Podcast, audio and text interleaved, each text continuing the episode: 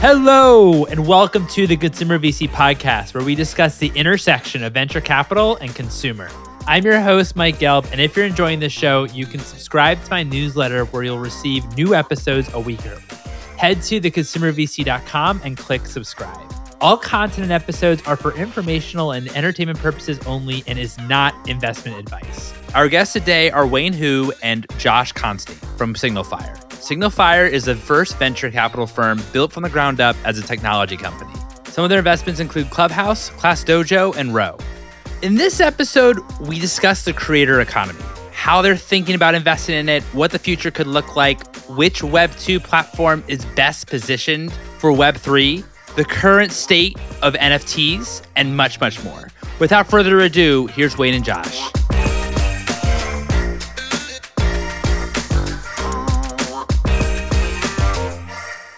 Wayne and Josh, thank you so much for joining me here today. How are you both? Yeah, great to be here. Thanks. Thank you. I really appreciate both of you taking the time. So I know one of like the area, or, or at least one of like the hot topics right now is the metaverse. As VCs, when you kind of pull back the onion on, you know, this idea of presence and synchronous communication or or or this kind of multiplayer experience, how do you think about opportunities that you might be investing at or, or looking at that kind of serves of those purposes?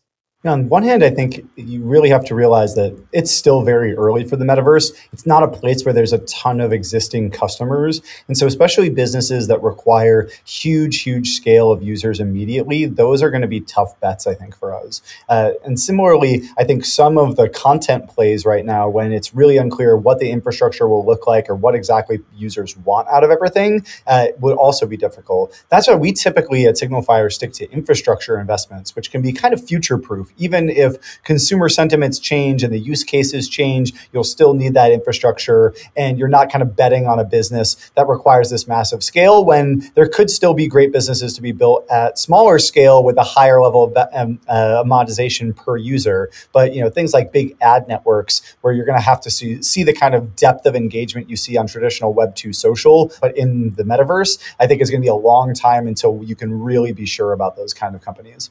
Yeah, I fully agree with what Josh said.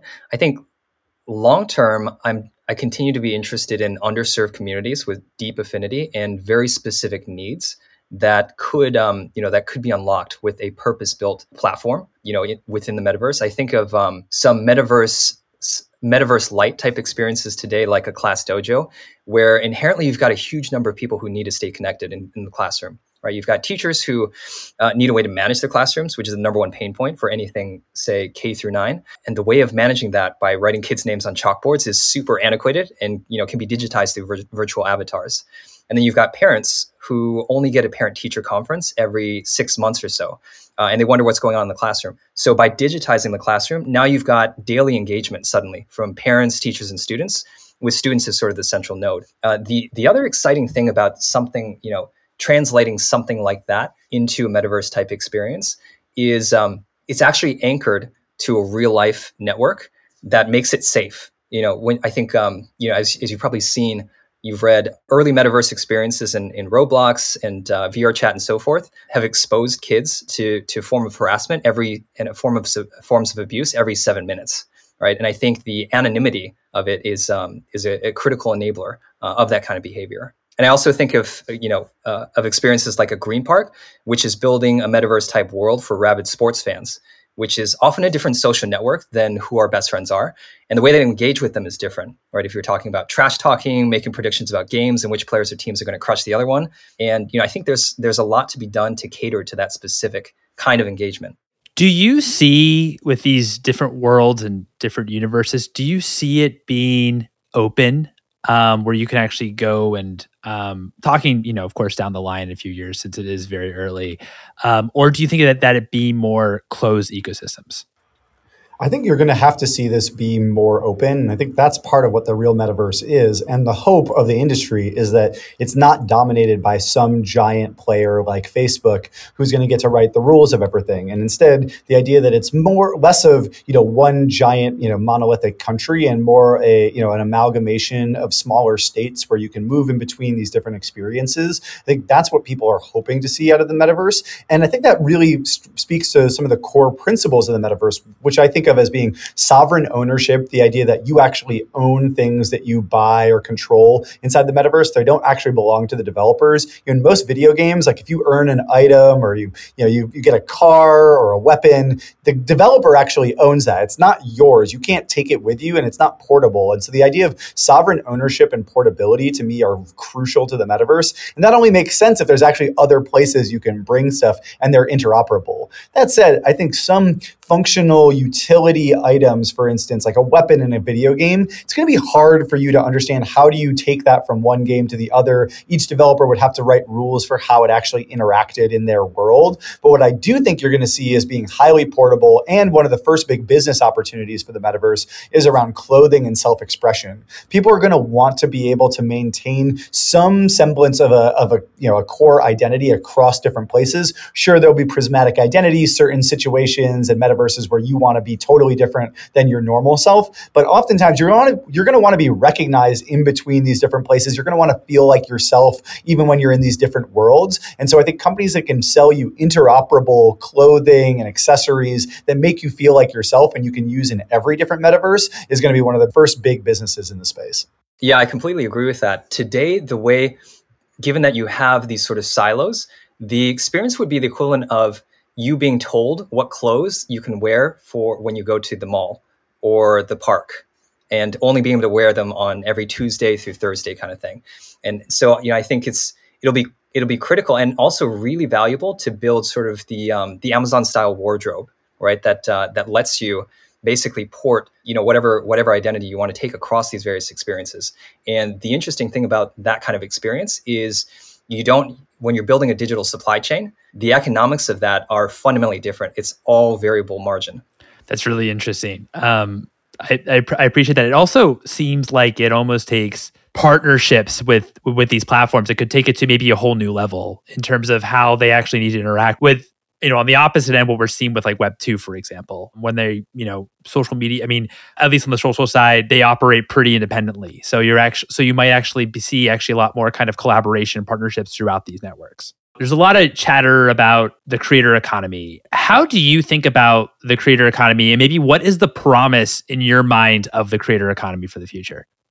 I mean, to me, the creator economy is about decoupling uh, fame from what we think of as celebrity. If you think of inf- influencers and the creators as being this modern incarnation of the celebrity, where in the old school world where you had only broadcast media, the only way that big, you know, big names could interact with their audience was through mediated channels, through a movie that they were starring in, or maybe through like a press interview. They didn't have a lot of direct connection with their audience. And because of that, they had to basically be one size fits none. They had to appeal to the, the the lowest common denominator of all consumers. And so you've got these kind of big cookie cutter things that lots of people liked, but maybe if not so many people truly loved. And I think the, the promise of the creator economy is shifting instead to this world where you're in these uh, uh, these back and forth mediums that act, where you can actually have a dialogue with your fans. And instead of being saying like, oh, I only interact with my fans through these mediated channels, I communicate with them directly and I have a direct feedback loop between what they want and what I make.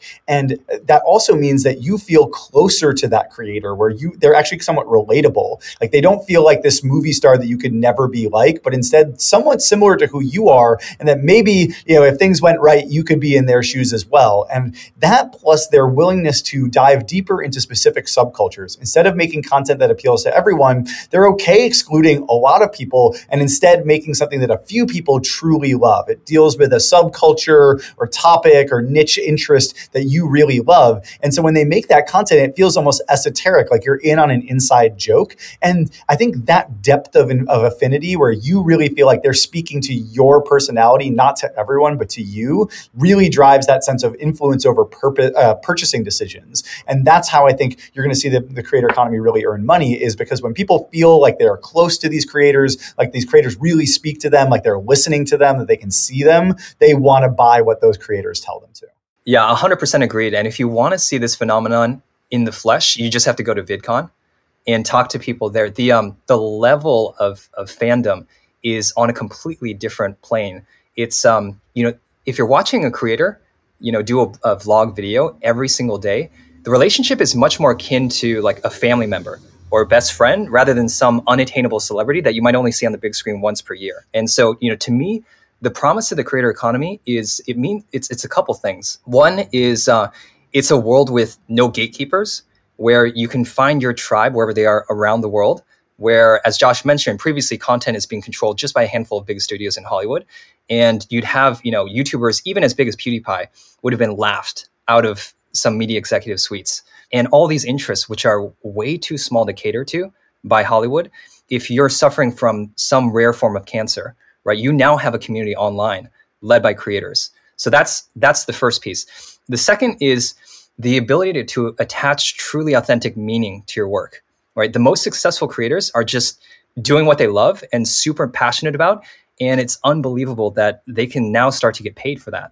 Which Web two social media platform do you think is in best position in order to capture maybe part of the creator economy? I know there's like a like they have maybe phase one was like, you know, creator funds and kind of giving creators maybe some ownership in that capacity or just being able to earn from their work a little bit better. Um, a lot of work to be done there. But when you think about the current platforms and kind of this iteration of what's kind of what's now here and, and coming in the future in, in in Web three, what do you think in terms of what Web two social media platforms may be best positioned to capture it?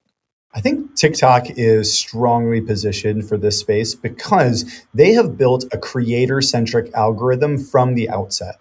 Almost every other social network out there was based around the concept of friends first. And what that meant was they, they already had this very strong signal of who you followed, who you were already connected to. And all they had to do was sort content from those people you followed to figure out what to show you.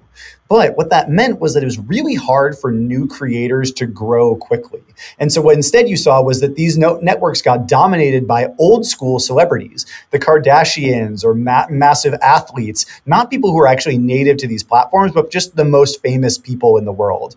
And uh, I think what that meant was that for new creators, it was really tough to break through. And what TikTok did that was totally different was they built the algorithm around test and see. They have said they don't understand who you care about. They don't actually know. You probably don't follow very many creators on TikTok for a lot of users compared to the total volume of amazing creators there are on the platform. So instead of saying, oh, we only show you things from people that you already follow, what they said was, we'll take any piece of content, we'll show it to 100 people. And if those 100 people really like it, if they watch it for a long time, if they like it, if they save it, if they share it, we're going to show it to more people. And if enough of those those thousand people like it, we'll show it to 10,000 and then 100,000 and a million. And what that meant was that even if you were a first time creator who's never produced a video in your life, if you made something truly interesting, it, TikTok would find an audience for it and it would distribute it. And that created all of these amazing overnight success stories in the creator economy where people who came out of nowhere suddenly had a million followers because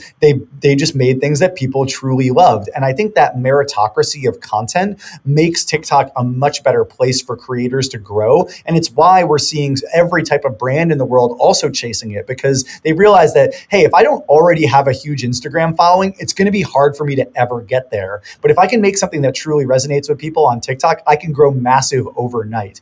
And what I also love about that is that you don't have to have been a career creator, which often means you either needed to be like financed from somebody else or be living a pretty rough existence where you're doing this only as a side hustle. You know, it was people who basically basically had trust funds or really nice jobs or for some other financial security that they could spend years grinding it out getting those first thousand followers. But now you could have somebody who has a full time job who only makes videos in their car after work, but could get to a million followers super quickly. And that means that every type of subculture, every community can get a creator that's built for them. And I think that that's really important when it comes to representation, that we don't just get people who are already privileged uh, and people who are already celebrities in the old, old world as the most popular creators of this new world. When I think about who's created the most value for creators, I think I naturally gravitate towards who's enabling the deepest level of connection. And I'm biased having worked there, but today that's YouTube. Long form video that capitalizes on the power of sight, sound, and motion. And I think that's just so much more powerful for people to at least, you know, to see someone's face, hear their voice in kind of that long form, intimate setting than you know just reading someone's writing or engaging with them for sort of shorter periods of time you know long term i think youtube does need to be careful today i think it continues to be a gold standard where most creators, if you're trying to make a living, you're building a presence in platforms like a TikTok or a Twitter where it's easier to kind of bootstrap a community and then trying to migrate that over to YouTube where you can monetize. I think there's there's been studies, uh, one done by our portfolio company Karat actually, that suggested that it took 25 views on TikTok to equate to one view on YouTube in terms of monetization. So that's the state of where we, we live today. Uh, and I think YouTube has the ability to kind of be that, you know, continue to be that gold standard. But time will tell. I mean, I think it's really going to be a combination of those two. I think you're going to see TikTok for growth and YouTube for monetization. The biggest stars on TikTok are trying to then build, you know, move those biggest fans over to YouTube where they can monetize them more directly. But I think you need both of those pieces plus the third piece, which is truly owning the audience. You know, all of these social networks, you're still mediated. You are still uh, interrupted and and separated from your audience by an algorithm. And so that's why we're seeing a lot of creators are trying trying to shift to owning their own audience directly using uh, you know, products like Trufan, which is one of our portfolio companies, which allows you to actually build an owned audience of email addresses and phone numbers so that you can distribute your content directly to your fans and nobody else can say, hey, this wasn't good enough, we're not going to show it to people, which is especially important when it comes to creators trying to build auxiliary businesses because it's all well and good if you're trying to make something that's just purely entertaining. Those algorithms are happy to distribute you. But as soon as you're trying to promote your new business that you created, even if you really earned that opportunity by delighting and entertaining your fans week after week, you know, they still won't show that. They will mute those videos and you won't get any viewership for them, even if you have tons of followers on something like TikTok. And so that sense of own distribution, it's better on YouTube where you have more traditional subscribers, but the holy grail is getting those text uh, phone numbers and email addresses so that you can always have a direct line of communication to your fans. One of the promises or at least you know a discussion point on web3 type platforms is that you're actually able to own your audiences the platform isn't rented um, like it is on you know youtube or twitter or or Facebook, you actually can own it. And meaning that when you think about as a creator ownership, like like Josh, you said, it's the email addresses, it's you know the phone number. That's actually what kind of ownership looks like.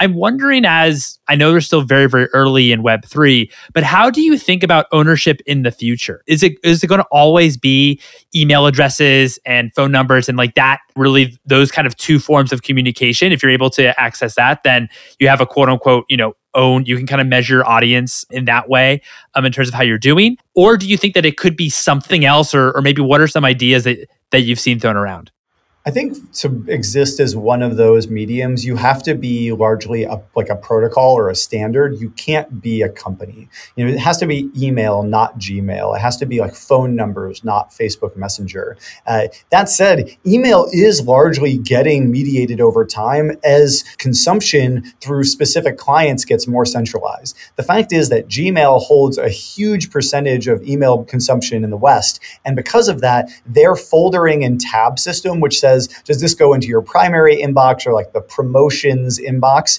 is really uh, you know has a huge impact on whether your your messages get seen. And that's why I think actually we're going to shift increasingly to phone numbers and away from email because there the conversion rate, the open rate is outstandingly high compared to even email, and especially compared to old mediums like direct mail or phone numbers or phone calls. And so I think moving towards SMS is probably the safest route for creators thinking about how do they future proof their communication. I agree. I think that's a great place to be uh, if you can get there.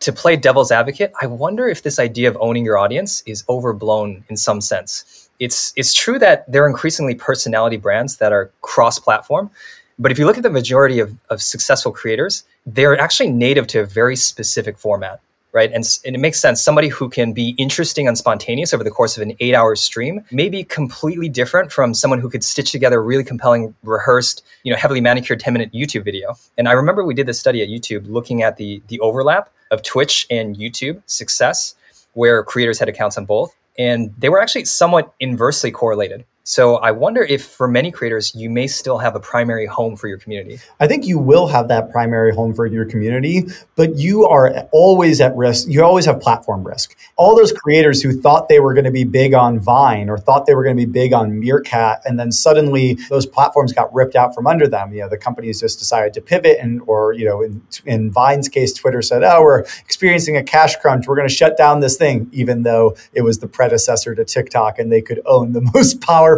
popular medium of social media in the day right now if they hadn't been so short, short, short sighted. But what you saw there was that the Vine creators who consistently promoted their other platforms, saying, Hey, I want you to sign up for text or email. I want you to sign up for my YouTube or my Instagram. Those are the ones that when Vine shut down, they survived. They were able to continue operating their business and rebuild their audience elsewhere. The ones that only doubled down on that platform, even if it felt uniquely suited to their creation style, were left marooned when those platforms uh, you know disbanded. And so I think it's really important to always think about diversification. You don't want to get stuck on one platform because no platform lasts forever.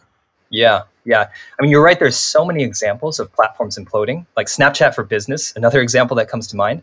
I think the playbook for most creators, unless you have a certain level of celebrity, is still being written in how you actually cultivate a cross platform presence. And um, for the health of the ecosystem, I agree. I think that'd be a great place to, to get creators. It's also one thing that I always recommend to creators is if you see a new medium that a, know, a new platform that feels well suited to your creation style, even if there's not that many users there yet, go in and make better content than anybody else. Go above and beyond to be above the bar for what most people are making. And then if that platform starts to grow, you become the default person to follow. Because I always think of it like the way that on Twitter, you know, it's such a mature network that gaining followers on Twitter is really hard. Even if you have a tweet that goes super viral and gets hundreds of thousands of retweets, you still might not get that many followers. Like I've had things that have seen thousands and thousands of retweets and I've got like 10 new followers from it. And that's because people already feel like their feeds are full and they're stingy about following new people. They don't want to drown out the people that they already follow. But when somebody joins a new social network, there it's a green space. They say, "Oh, I'm not following anyone. I'll follow you and you and you and I'll listen to the suggested user list that they give me when I sign up." And so if you can get in early uh, before all those people join, every single person that joins, you have an opportunity to get a follow out of them. That's a lot easier than trying to get it later when they're already stingy and have their feeds full. And so sometimes this might lead to a loss of, of productivity. Like you pour a bunch of effort and creative, uh, you know, labor into a new platform, and it never truly takes off. But I think you'll learn that within a, a few weeks or months. But if there's something does start to blow up, you know, that little bit of a head start, those weeks or months, can translate into millions of followers. I mean, I know that uh, on Twitter, it took me 10 years to get to 90,000 followers, and I got to 4 million followers on Clubhouse in about four months, simply because it was growing so fast. I was one of the earliest creators on the platform, making like a formal, tell, like a former formal show. And by going that above and beyond to put extra labor in and making content that was better than the average, you become that default follow if that network grows. Yeah, I was actually going to bring up Josh as you were talking about this, your example, um, just as you as you laid it out about what you're able to build um, in Clubhouse, putting a lot more effort when it was a very early platform, and actually building out kind of a proper show, one of the first few proper shows on Clubhouse, and being one of the beneficiaries of it, and you know having incredible attendances um, whenever you have a program on Clubhouse. There's been a lot of kind of criticism of Clubhouse, I'd say, in the last you know year or so. What's your point of view about like the future prospects for it? I mean, I still see strong live audiences on on Clubhouse compared to platforms like Instagram Live, TikTok Live, and others. I find that you know people are getting better audiences there. And you know, there's definitely been other audio platforms that have sprung up, but they're either usually a direct clone of Clubhouse where without a native community, or they're an audio feature built into an existing network where you'll never be the primary use case. Like they'll always be worried about cannibalizing notifications of their core product. You know, until people really figure out how to monetize those audio experiences, you know, other networks like Twitter are not going to want to put them first and foremost because it could actually decline their uh, their revenues. Uh, and you know, what I've seen is that Clubhouse is starting to understand the big opportunity around social broadcasting. You know, right now most people think of Clubhouse as being these big flagship shows like my show Press Club. You know, we've had Mark Zuckerberg and the CEOs of Spotify, Shopify, Salesforce, Slack, Patreon, Substack, and all these amazing companies.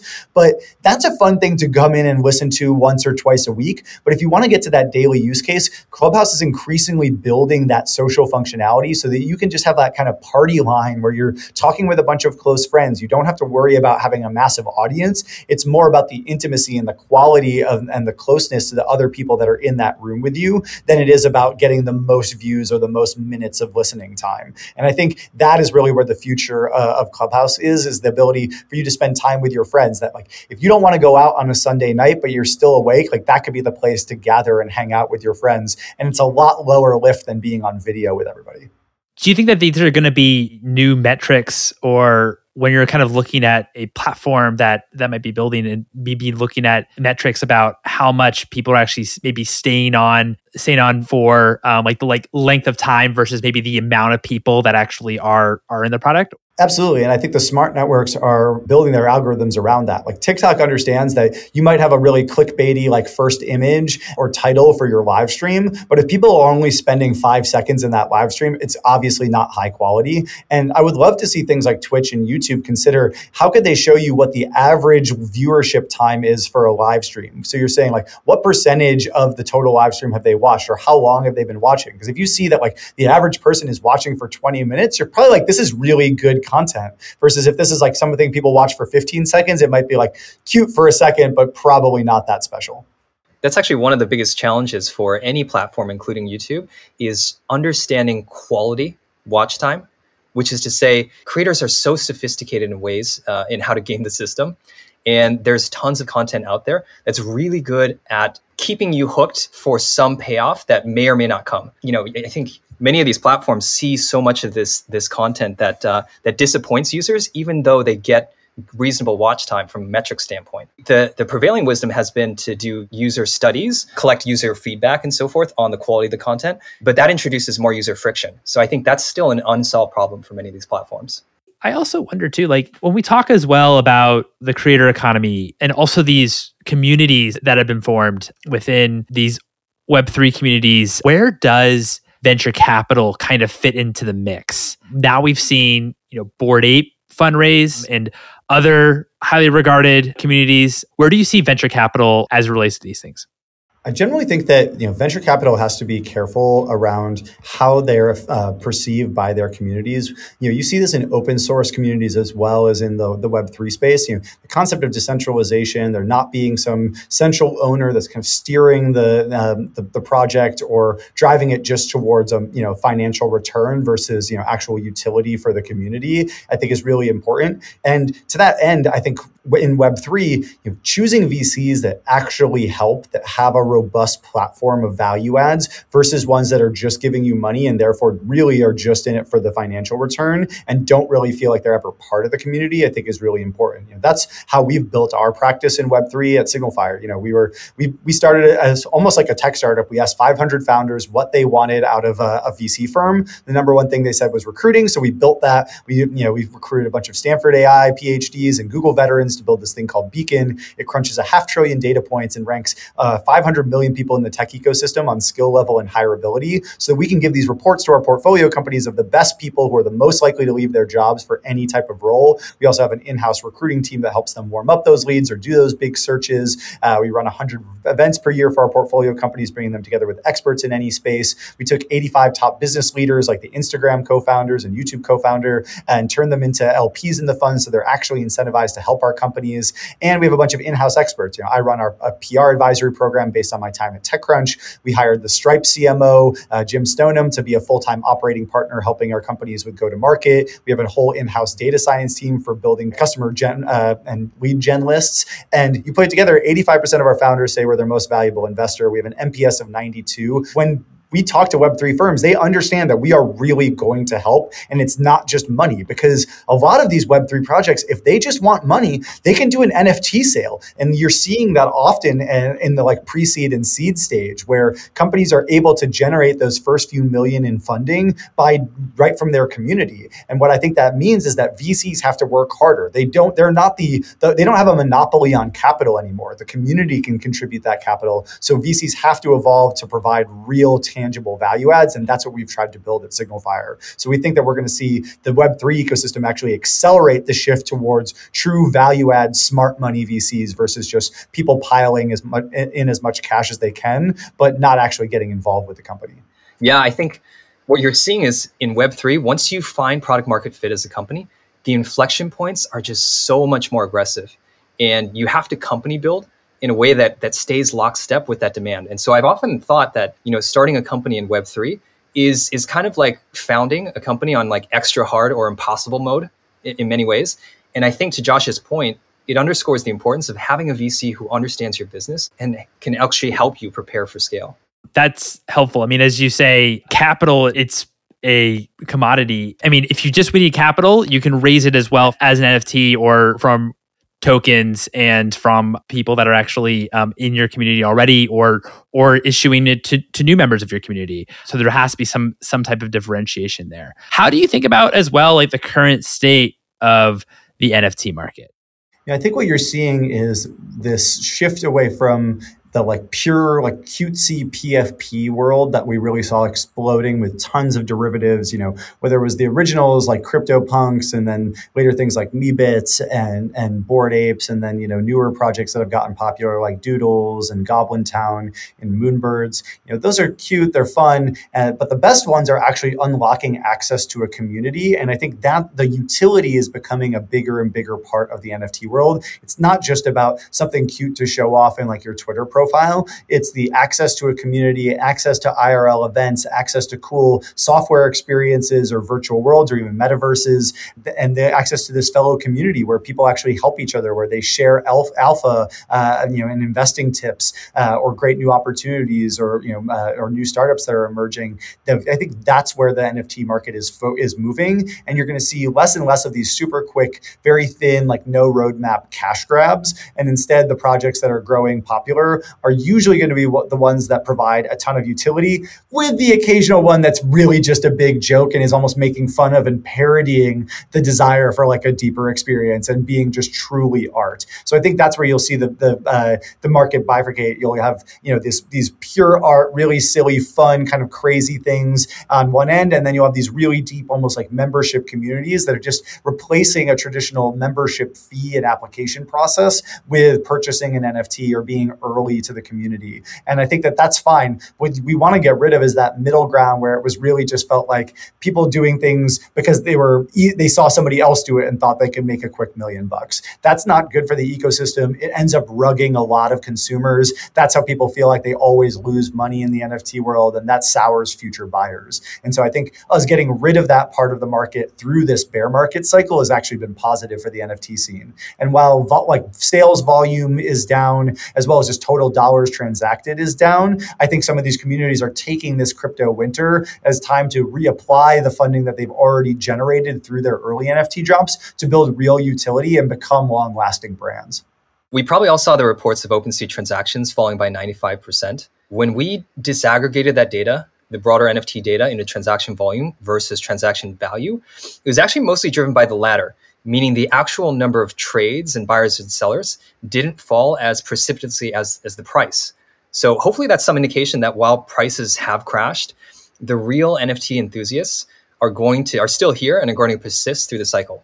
I mean, you see things like you see boom and bust cycles in a lot of collectibles, but you know we're still collecting baseball cards and stamps and comic books, and you know more recently like old school video games. You know, there's a huge just innate natural desire for people to own collectibles and feel like it, whether it's a piece of nostalgia, whether it's speculation or just owning a piece of like traditional culture, people want to be part of that. And as we spend more and more of our time online instead of offline, it makes sense that those, you know, those mementos, those status symbols are going to move online. Like we spend so much of our time in, in, in the real in the internet world, but before NFTs, there wasn't really a way to denote status. Like in the real world, you can drive your Bentley, you can wear your Prada, you know, uh, but you, you, didn't really have a way of doing that online. And NFTs are giving people some of that. And sure, some of it is like thin status signaling, but similarly, you know, you start with something that feels like just a status symbol, but eventually you're getting like real Lamborghinis, like real, like, you know, things with real utility that are actually incredible pieces of engineering and science.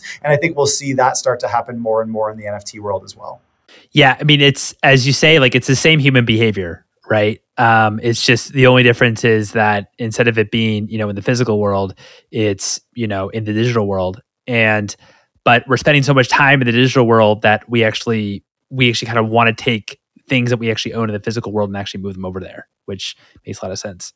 How do you think about currently? I mean, I mean, speaking about the market, what is the current state of venture capital in your mind? Overall, I'll say that I think you know the the explosion of capital invested last year. You know, we went from like 290 billion to about six 120 billion dollars invested from VC in 2021. Even though we're in this market that is moving a little bit down, what I think that really taught uh, founders was that if you are building a high quality company, you've got a great team in an exciting underserved market and with an innovative approach, that you can raise capital and instead you get to choose your investors. We're not in that same era where it was all about you know the investors have the all the power and they get to you know dole out yeses and nos as they like. What we're finding is that you know there's been so much more money in the system now that they're all fighting for that allocation in those best companies, and the way that they're fighting for it is through value add. And so what I see the future of venture capital looking like is solo GP funds with a very cost effective, like small, narrow value add. You look at something like Packy McCormick and his Not Boring Capital. You know, he runs this huge newsletter, Not Boring,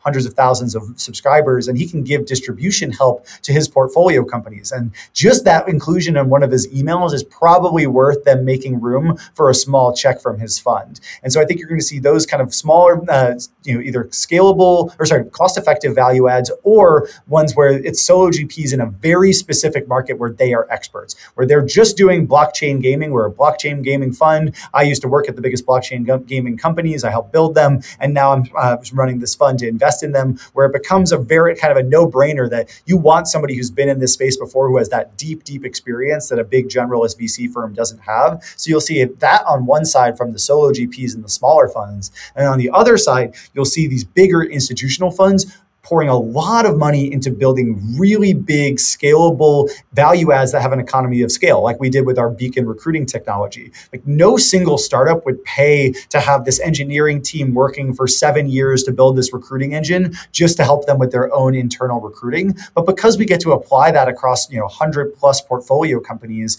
it makes it cost effective for us. And it gives us a real story to tell when we're asking why people should give us that allocation. And so I think you're going to see that as the, the shift of venture capital and that messy middle where it's like mid-sized generalist funds that don't have very tangible value adds and don't have very deep experience in one specific sector i think they're going to have a harder time in this next era.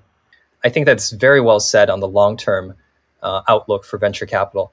I think in the very near term you know we probably all heard enough vc doomsday tweets but when you dig deeper it's actually a sort of a tale of two cities right? In the growth world especially pre-ipo stage the markets, you know, they we all know they've been obliterated. But at the seed stage, you know, great founders continue raising, albeit perhaps at you know say twenty percent or so lower valuations, um, you know, from from VCs. And you know, overall, while we're in the most challenging fundraise environment in in a decade, you know, I think that this is um, this is going to be a healthy normalization or reset back to fundamentals where especially at the growth stages we got carried away with gargantuan funds deploying easy money um, and at the same time, even though fundraising is getting harder, a lot of things get easier for many startups, including recruiting, not having to cut through the noise of you know a dozen other copycat competitors, and and a number of other critical critical dimensions. Yeah, I mean, it helps that you know those FANG companies aren't paying those ridiculous, ridiculous salaries as often anymore. They're not hiring at the same pace. You're not competing with these very cash-rich companies anymore, which can mean that your average salary for an engineer goes down. So even though you might be able to let earn or raise less money, that money goes further in this era. And so you know, I think, especially if you're a newer VC getting started and investing right now, starting at the bottom of the market, that's a great time to start. And I think the biggest problem will be for those funds who deployed tons of super huge rounds with low diligence, just trying to be the fastest term sheet, you know, late, last year, and then now are seeing the multiple compression of the public company comps come down so much that it's really hard for any uh, any of those companies to justify those same valuations anymore.